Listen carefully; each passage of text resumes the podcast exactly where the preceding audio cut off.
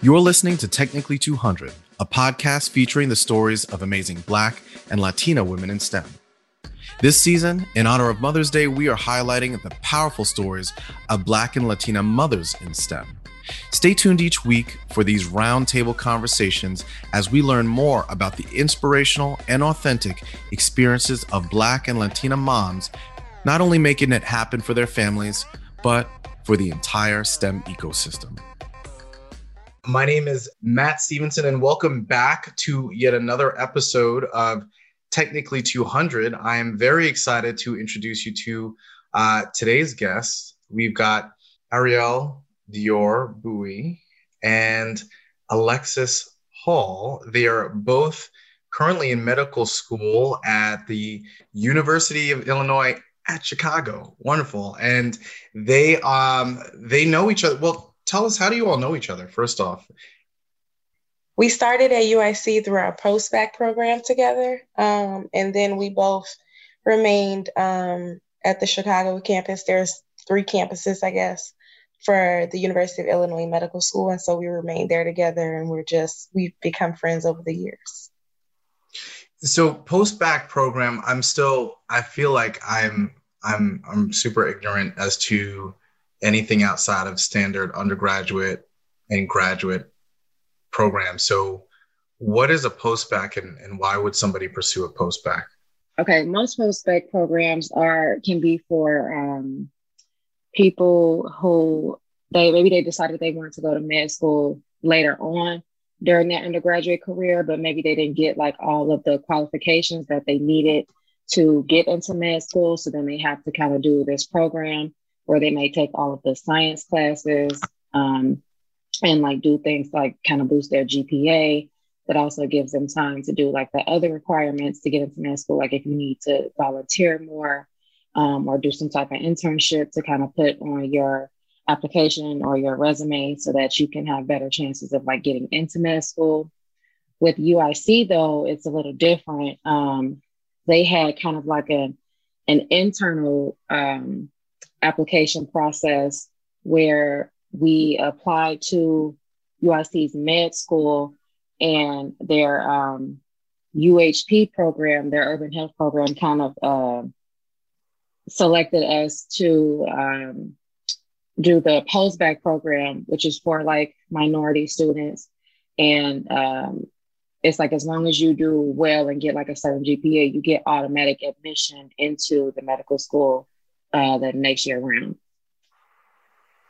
Gotcha. So, uh, would somebody be applying or would somebody be pursuing a post-bac for any reason um, or any degree program outside of medical school?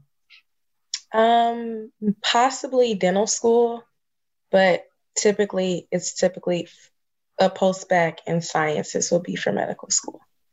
Gotcha. Okay. Thank you for educating me. So this this entire season uh, of Technically 200, we're focused on uh, Black and Latina moms in STEM, uh, not just Black and Latina women in STEM. And you all have a uh, have quite a bit in common, aside from both attending UIC uh, medical school. You're both moms and fairly new moms. Um, Alexis, your your son is two, and and Ariel, your son is one. Is that right? Yes. So I, I usually like to start this, start our interviews this way, or at least work it in at some point. But tell us about your kids. I'll go with Austin. Austin is my son. Uh, he's a new two year old. Um, yeah, he's busy. He's full of life. Um, talking, walking, moving, getting into everything. Um, the light of my life, I would say. And and so Alexis's son, uh, Austin, named Austin because I, I always love to to find out how names came about. Is that a family name? No. Um, so we honestly didn't pick his name until probably like two or three days before he was born we went back and forth with names. Uh, poss- I really wanted him to be named Jackson. Um, his dad is very big on names with meaning. Um, and oh, I'm gonna blank and I should know this. Um, Austin the Great. Um, oh, I don't know if it's like Saint Augustine or something like along those lines. It means something along the lines of like great ruler along that line. So um, that's how we ended up picking that name amongst Jackson, Austin, and Carson. Those were. How did he win and you didn't win? You know what? He won on all the names, first, middle, and last name. But he looks exactly like me, so I think I won overall. Fair enough. Okay, okay, you, you get that one. He's got to get something in this, and so. Uh, how about you, Ariel? Tell us about your son. Uh, my son's name is Joseph. He is one, um, and he is like a uh, like the little Tasmanian devil. He runs through the house, tears everything up. he eats all his snacks and you know throws them on the floor, and we clean him up. Um, he loves music, and uh, yeah, he's crazy, but he's so smart. and so, how how deep into medical school are you? What year? Both of you? We're both fourth years. You're both four, so you're about to wrap it up. Yes. Yes. Uh, wait, like you're about to about to wrap it up, like this month? no, no, no, no, no, no. next year. next year. Okay. Yeah, we we just started fourth year, so next year we graduate. That's fantastic. Congratulations. Thank you. Thank you. But given the ages of your your sons, that means you all you all had them during medical school. Yes. Yep. What was that like? um, I would say that it was it was challenging. Uh, it was tough, but I think more so than anything, it was uh, motivational and rewarding. I agree. It was especially tough towards the end um, when you're like eight and nine months pregnant and you have to like physically be there in class like every day. So, so you ladies are not the first whom I've I've spoken to. You're probably the the fourth and fifth uh, who fourth and fifth guests who we've had on Technically 200 who had children either in undergrad or graduate school, and it sounds like it's it's far more common than I think most people expect. I mean, were was can you talk about all the I mean, not the mechanics, like we know we like we've had those conversations, right? But but I mean, were was this planned? I'm gonna say yes and no. So I always plan to have a child in med school.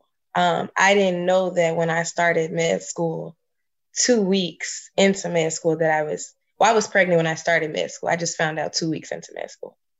I'm not gonna say that was planned. Um, if I had it my way, I would have planned a year later. But I did ultimately plan to have a child in med school. Um, I started med school, I'm older. I started med school when I was 25 or 26. I'm blanking.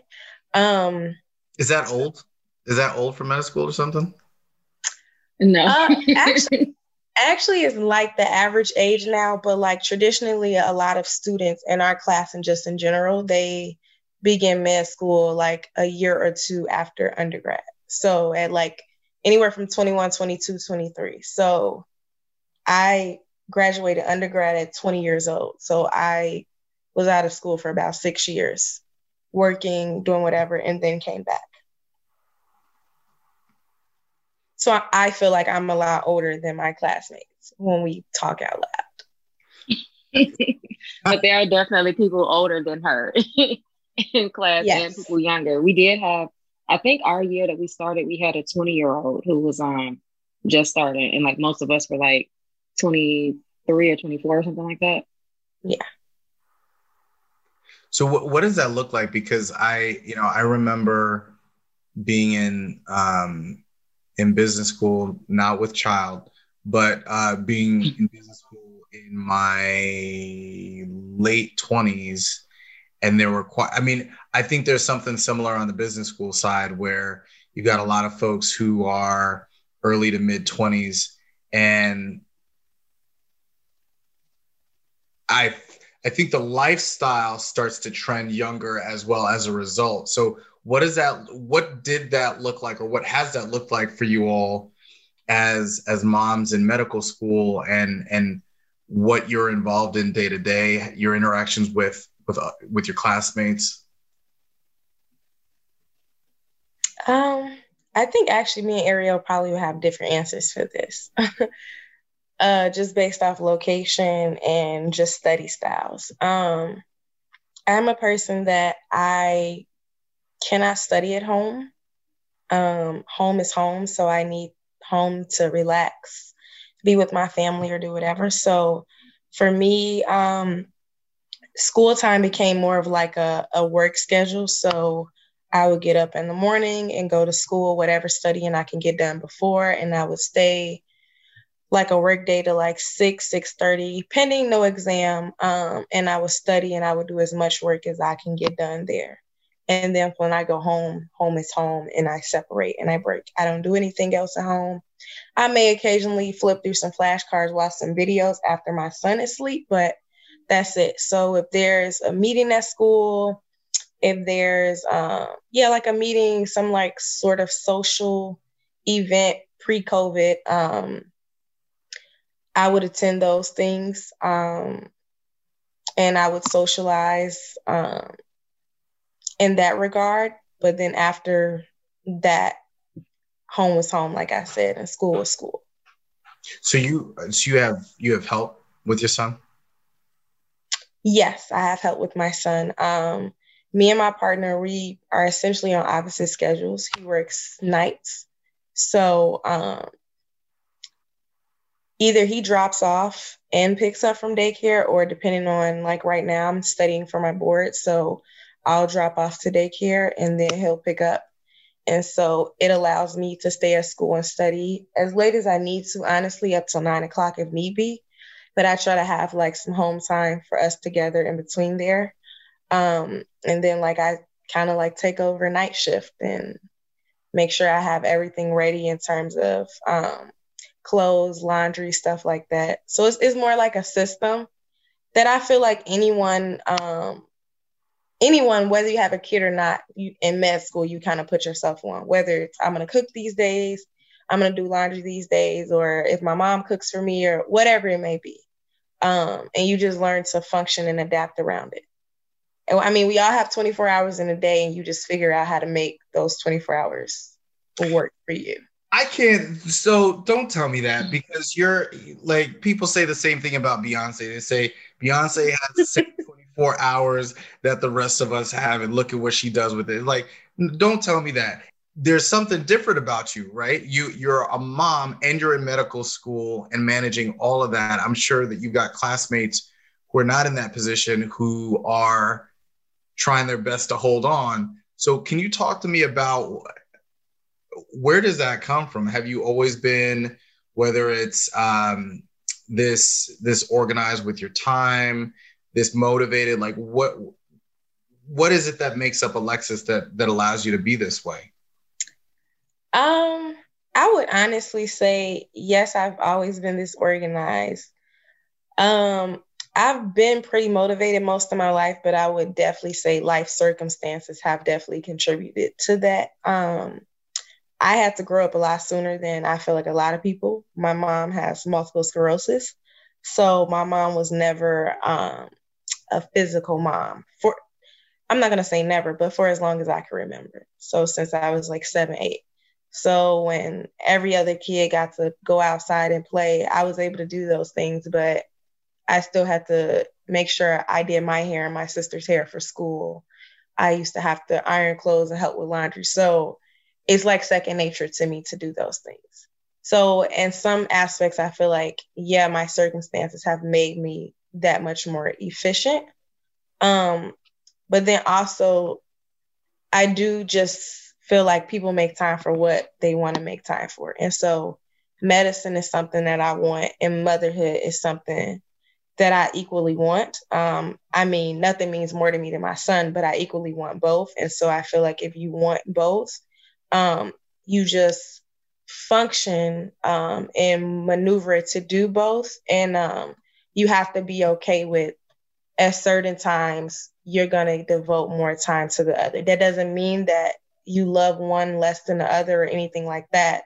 It's just that you have to be okay with you may not be the mom that's um, taking your kid to school every day or tucking them in every night. Um, but I will be the mom that's present and able to make sure my son and or future kids um, have whatever they need um, going forward. So it's, it's a trade off. You know, some of uh, and when you say getting okay with that, I think that we that can't be that can't be overstated, right? Because as parents, there are going to be a number of trade-offs that that you have to make. Um, you you both are in medical school. You are looking to uh, create a better future for yourselves and your families, and by investing in your careers.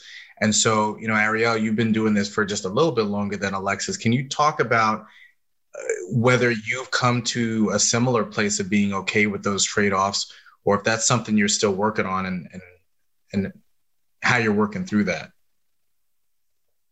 Um, yeah, well, Alexis has been doing this a year before me, but uh, That's yes, math. well, like our yeah, our kids are like eight months apart or something like that. But um, I definitely agree with literally everything she said. Um, I've always said that I'm going to be a mom and I'm going to be a doctor, and I'm not going to trade one for the other. So you do. You just have to. Um, you just have to make it work. Um, there's like a lot of a stereotype that like if you're a certain kind of doctor, um, that you won't see your kids, you know, when you're like in residency and even when you become like the supervising um, doctor. And they're like there's uh, like stereotypes that like your kids will grow up and like be mad at you for not being present and things like that. And I just kind of throw all of that to the side and I just like I know me and I know myself. I'm not just gonna throw myself into like work and completely forget that I have like a family at home. Um, so it is it's very crucial to just always make sure that you make time for your family. So like, you know, if you don't have a family, once you're once you go to work during the day, like as a med student, you like go see patients during the day and then at night you come home and you study because you constantly have exams. You know, when you don't have a family, you can fall asleep on your books studying and wake up in the morning and then continue to study. But you know, when you have a family, you uh you have to shut it off. You know, I have to say like, okay, by you know, no matter what time I get home, I'm gonna study, and then by like eight o'clock, that's it. I'm done because now I have to go be a mom. I have to go be a wife. I have to go like, um, you know, get my son ready for bed or like feed him, and then like my husband is like, I don't get to see my son in the morning because like we get up and go to work at like crazy hours, depending on the rotation. So my husband is like the day parent and I'm like the night parent. So I'm like, well, I want to be the one to give him a bath and get him ready um, and like feed him and stuff like that. Because, you know, not only is it, um, not only am I trying to kind of take a load off of him so he doesn't feel like he's a single parent, but like those are, I also want to do those things because like he's my child too. You know, I want to take part in the parenting part and like playing with him and stuff at night. So you just definitely you have to make time for things that you want to do. So how do you th- I mean with with children who are, are one and two, I mean, how much do you think they understand that that balance that you and your your partners are are, are trying to strike? I don't think they understand at all right now. Um, no, not at all. Like if I even attempt to, you know, do flashcards on my phone. My son is at this point where like he's learning what a tablet is, what a phone is. So, you know, he's all intrigued. He wants to swipe through the apps. So it's it's not even any point of doing that. If I open up my laptop, he wants to come and tap on the keyboard. So um I don't think he understands. There are some nights where it's like, I feel like I need to study, I have an exam, and he may not give me any trouble going to bed. And I'm like, oh, thank you, Jesus. You know, I'm able to like, he went to bed early. Okay, I'm able to study a little bit more once he go to sleep. But then there's other times where it's like, I literally have an exam tomorrow and like, dude, go to bed. And it's just like, he's wired, wide awake. So I think he has no concept um, of what's going on or what I'm even trying to do. It's just that mommy's home and I want to play and I want to I want to be up as long as she's up and I want to be right up under you. You walk to the bathroom, I want to go to the bathroom. You walk down the stairs, I want to go downstairs. Like it's just like a, a walking shadow. And I don't think that they really understand. Is it is it true that um I heard this on I heard this but that doesn't mean it's true. Um, it was on NPR, which I, I, I trust. But is it true that general practitioners, so like family family doctors, generally have harder hours than um, specialists? Because so, for example, um, Alexis, you're you're pursuing anesthesiology. Is that correct? Yes. Okay. So, do you have a sense of whether that's true yet? I think that's actually false. that's, yeah, that's opposite. This the opposite. Um, typically, if you're a specialist, you have much harder hours than a generalist. Um, I will say though that within reason. So if I'm a family practice doctor and I work in a nice suburb, chances are my hours are, are really nice. They're great. But I can also be a family medicine doctor that work at a federally like qualified health center, which is like a lot of low income patients or no insurance patients without any insurance. And my hours may may be much longer because I'm dealing with patients with a lot of complex and multiple health conditions at once. I'm not dealing with a bunch of patients that are like relatively healthy and they may have a cold or they may have a little arthritis or something like that. So there's that point of reasoning. But um, I want to go into anesthesia. Ariel wants to go into surgery. And so we can't leave until our patient is off the operating table. And then for me, I can't leave until that patient fully wakes up and have a certain period outside of um out off of anesthesia. So at that given point, like we can only guesstimate and think what we're gonna see when we open that patient up but we never really know. So there's always complications. Someone may bleed. Um, you may find something that wasn't there. And so it makes these things a lot longer. And then for surgery to work, there's a whole team. So you're depending on everyone being there at everyone's time. Every insurance, being, uh, not every insurance, every instrument being there. Um, all the sutures being aligned, all the counts at the end of the day. Like there's a lot of things that go into it. And then with other specialties that's like non-surgical, um, a cardiologist, they're there from sun up to sundown. Um, if you come in tomorrow, God forbid, with a heart attack, like, and I'm the cardiologist on call, it doesn't matter if it's 11 o'clock at night. It doesn't matter if it's 2 a.m. Like I have to come. Um, so there are a few specialists where they do have a nicer work life balance, but overall, a generalist typically works less than a specialist. See, I I, I wasn't going to take NPR at their word, you know. I you know it goes I go straight to the the folks who should know the best. So so so surgery. Then Ariel, can you talk to me about what particular area within surgery you're you're pursuing then? Um, as of right now, I'm interested in trauma. Um, I haven't gotten to rotate on trauma yet due to COVID, but I'll be seeing some of that this year. So I'm excited about that. What what is what does that encompass trauma? Um, so for trauma, the way I, have kind of like it, it's been explained to me is that it's like um you operate anywhere between like um, your neck to your pelvis. So that's like heart, lungs, all the organs in your abdomen, and then even like large vessels that are also in your abdomen. Um, and then you you basically can do however much you are comfortable with. So there's different um, specialties in surgery for like the different systems. Like there's a cardiothoracic surgeon for like heart and lungs, and then there's a general surgeon for everything in your abdomen. There's a vascular surgeon for all of your vessels. There's an orthopedic surgeon for bones. But for trauma, you can basically, for the most part, you can do whatever you're comfortable with. So if you're a trauma surgeon who uh, is well trained and you feel comfortable um, working on the heart, you can go ahead and work on that heart. You don't have to call in a cardiothoracic surgeon. Um, so it kind of, uh, the field kind of speaks to me because I like that you're not confined to like one organ or even one body system. You can kind of operate wherever you're comfortable with. Well, I'm thinking about how you all have, I mean, I just met you, but come a long way because you're you're almost done with medical school. And I wonder if there's any advice that you might have to a mom who's in the same boat.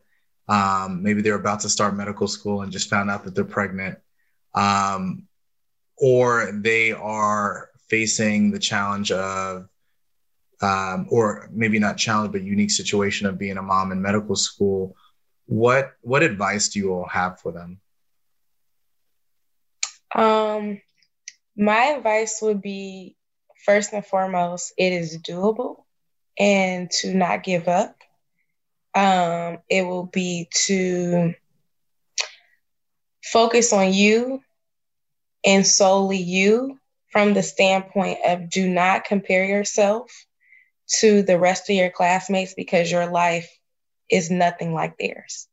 Your responsibilities, for the most part, of you versus the average medical student is totally different. So to do what you can do, um, the only you know race you have is against yourself, and just to not give up and to be very flexible and um, just be open to support. Um, I think that's like the biggest thing. Yeah, I would also say that it's definitely doable, especially with a uh, support system. Um, and it doesn't have to be a huge support system, but just anybody that's like in your corner who can, you know, um, you know, help you, you know, times when you need to study and you need like a quiet, you know, two hours a day or something like that just to study. Anybody that can, um, you know, watch your child or if you can take them to daycare, like do whatever it is that you have to do in order to stay on your path and um, to be successful. And it like it takes a village to raise a child, even when you're not in medical school. So you definitely still need that village um, while you're in medical school. So it's just write it out and like eventually you'll be past this phase.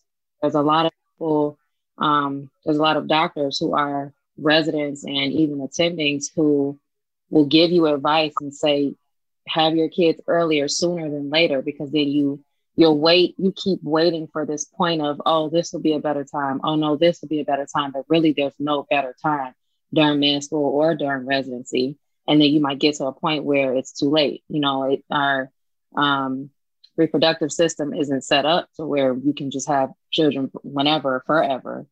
Um, and there's a lot of talk about um, residents or attendings even like freezing their eggs so that um, they can make sure that they have children later too. So I think that if you want to do it, just do it within reason and have that support system backing you up because it's not a single battle. This is going to seem um, way out of left field um, or not, but Black women and standard of care. What can you share with us about that? Um, I'll just be honest. um, I don't feel as if Black women in general um, receive quote unquote standard of care. Um, I think by myself being in medicine, I'm able to maneuver and act, advocate for myself a little differently. Um, but I think just being a black woman and just being a woman in general, there there comes just being a woman a level of intuition and never deviate away deviate away from that intu- intuition. And so if you feel like you're not receiving something, you're not being heard, it is okay to seek a second opinion and to go elsewhere. Um, just don't shortchange yourself. Um, go with your gut. And doctors, we are knowledgeable people, we are smart people, but I often tell people nurses are some of the smartest people. So you don't have to know a doctor to you know, feel like, okay, well, what the doctor say is right. If your friend or such and such is a nurse or a physical therapist or whatever you have it, um, seek their opinion, ask, you know, them how they feel, their thoughts, reach back to your mom, your grandmother if you can, you know, within reason, and then make a informed decision um, based off that and I wouldn't encourage people to like go surf the internet because that can lead you down a nasty rabbit hole. But um, it's nothing wrong with also um, sort of doing your own research as well within reason. Have you it's been pretty- in a situation yourself where you were getting subpar care and you maybe it was just the simple fact that you yourself are a medical student and you you recognize that because I think I I'd imagine I, I wouldn't know, but I I'd imagine that um, there are many instances where women, in particular Black women, have that intuition that something is wrong, as Alexis mentioned, and they're not being listened to. But as someone in the medical profession or as a future physician yourself, you knew that I will say I, I do think that I've experienced that. Um, and I, I actually have seen the experience with um, like other patients. Maybe like I was on the the team taking care of that patient, or like maybe not even on the team, but um, I was yeah, you could say that. I guess I was on the team where I, I believe that that may have been the case. Um, it's hard for us as medical students. We're we're like down at the on the lowest end of the totem pole. So it's hard for us to uh, I guess know how to bring inequities like that to um, to the attention of the people above us without, you know, coming off as uh, you know, being like a know-it-all or being disrespectful because you know the your residents and your attendings above you they have like more years of experience. Um it's, it's definitely it's a difficult situation.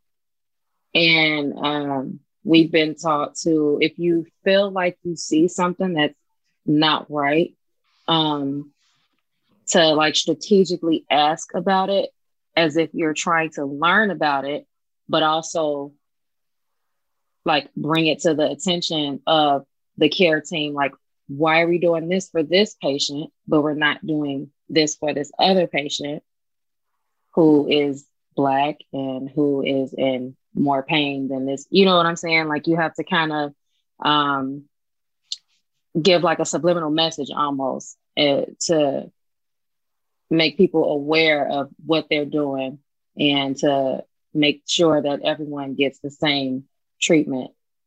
So I've I've definitely seen that.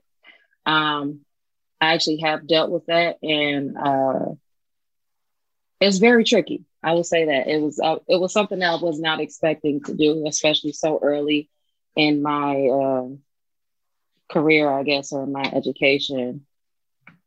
you know, as a third year medical student. But I, I definitely try my best when I see if I think I see something that doesn't quite look right. Um, and also, even with myself, I kind of feel like I experienced that when I gave birth. Uh, I it's it's a very weird thing after you give birth and after you have a C-section. Also, um, there's like a lot of moving parts. You get something that no one ever told me was that like i guess from the anesthesia and from like the hormones kind of leaving your body all at once you have like these really bad shakes and shivers like to the point my my remember my teeth were like chattering so bad i thought my teeth were going to crack. And in my mind i'm you know conjuring up a whole list of things that could be going wrong with me like oh my god what's happening is something wrong am i like bleeding internally am i died. Like it, it was a very kind of like traumatic experience for me. And I, at that moment, you know, I had just given birth and I'm trying to figure out what's wrong with me. And nobody was listening to me. Everybody, like all, it was like a thousand nurses in my room and they're like moving quickly. Everybody's moving, doing their part, this and that. And like nobody will answer my questions while I'm over here panicking. And then I, I kind of felt like after I yelled out that I was a med student, people started to pay attention. Like, oh, let me um, let me go see, you know, what what she wants finally, because like now you know that I'm paying attention to you. Like I, I may know what's supposed to happen, and now I'm like kind of watching that too. So um, I do, I definitely think it makes a difference when you have someone in the the medical field who can like um, advocate for you, who can vouch for you, and you know, people tend to, I think, get more um, stay on their P's and Q's when they know that there's somebody in your corner that can potentially call them out. I have a quick example as well. Um, I feel like there's been countless of times, and this was another reason that kind of drew me to anesthesia, um, where um, I've seen Black patients, especially Black women, poked and prodded. Um, we can't find your vein, and you know, I've seen it on the opposite spectrum of non-black uh, patients, especially women. Um, you know, they take their time. They're a little bit more delicate with getting the IV, putting the line in, in the OR. Um, I've also seen where it's like, obviously in the OR, you're undressed, um, you're cleaning the body, you want it to be sterile, and you know, I've seen where it's like her breasts are fully exposed. She's not covered up, but she's having surgery through the vagina. So why do her breasts need to be exposed at all? And so little things like that where it's like, um, that's not standard of care. And you know, don't expose her and, you know, respect her body and cover her up just as you would the rest of these patients. Um, so I've seen situations like that and I've also had similar situations um, on opposite end.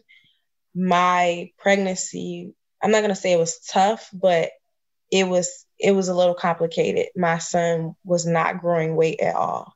And so um, you know, kind of being accused of eating disorders, not st- starving myself, and things of that nature. And it's just like, no, I'm a med student, you know, and then it's just like, their whole tone and how they approach me changed. Um, and it just shows you that like they're not just doing this to me, they're doing this to others. And the biggest one I would have to say, especially with women in OB, is as soon as Black and Latinas come from whether it's having a baby or having a, anything related to childbirth, is I want to throw contraception at you. I want to throw contraception at you. And it's just like, allow people to, you know, I've just had my baby, you know, bond, etc. Like, I don't see you throwing, you know, what's the contraception? What do you want to get on birth control for? Or asking about the child's dad and things of that nature. Maybe she just wanted her mom in the room with her.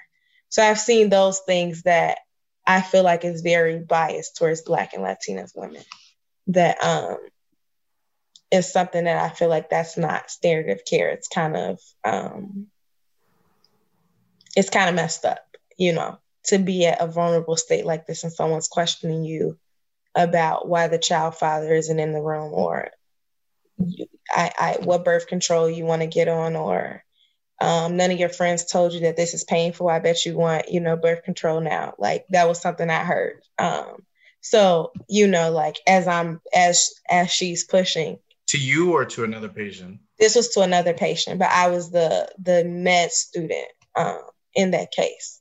And so it kind of goes back to like you're a med student, so you're constantly being evaluated. So you can speak up, but like you have to watch how you speak up and who you can speak up to because medicine is also a very small field. So if you say or do the wrong thing, you can blackball yourself from opportunities. So once you get past that threshold and you are a doctor, then you know you can speak up and do whatever you want to a certain extent. But um, when you're still in our role, our our capacity to do much is limited. Even though they tell you, you know, do this and speak up, but you know you have to be careful. Ladies, I, I, really do appreciate you making the time. Um, we always end with three questions, and this season I've been switching them up just a little bit. So, uh, first question, and you only have 10 seconds for each one. Uh, first question is What is your favorite meal to be made for you? Favorite meal to be made for you? Oh, I would say my favorite meal to be made for me is greens, cornbread, yams, fried catfish, and a little macaroni and cheese, just a little bit. That's probably my favorite meal to be made for me. All right, partner, take note. Okay, mine changes often, but right now I'm gonna say is a steak. What okay.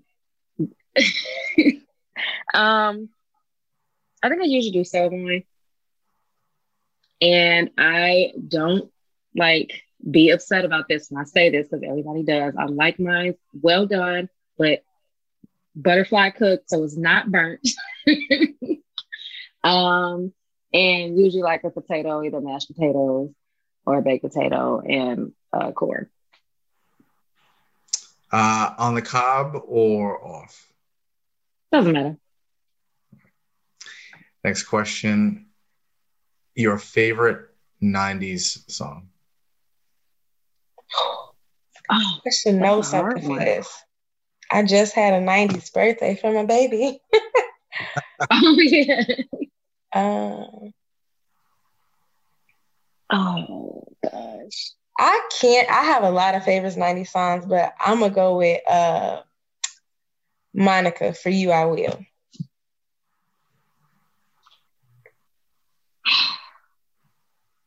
Oh, can I name the '90s artist? Because I can't even think of the name of the song right now. Go for it. It's Ashanti particularly the Ashanti and J. Uh, Ja Rule collabs. The last question: What is one word of wisdom that you want to ensure that your son walks away with? As long as you're determined, you will go far. It's kind of how I feel about myself. Mine would probably have to be um, always be the best version of you and never let anybody outwork you. Well, ladies, um, Ariel, Bowie, and Alexis Hall, thank you so much for being so gracious with your time and sharing these great insights with our audience. Um, hope you ladies have a wonderful evening and can't wait for everyone to hear all that you shared. Thanks again for listening to today's Technically 200 episode. Don't forget to subscribe and visit us at technically200.com.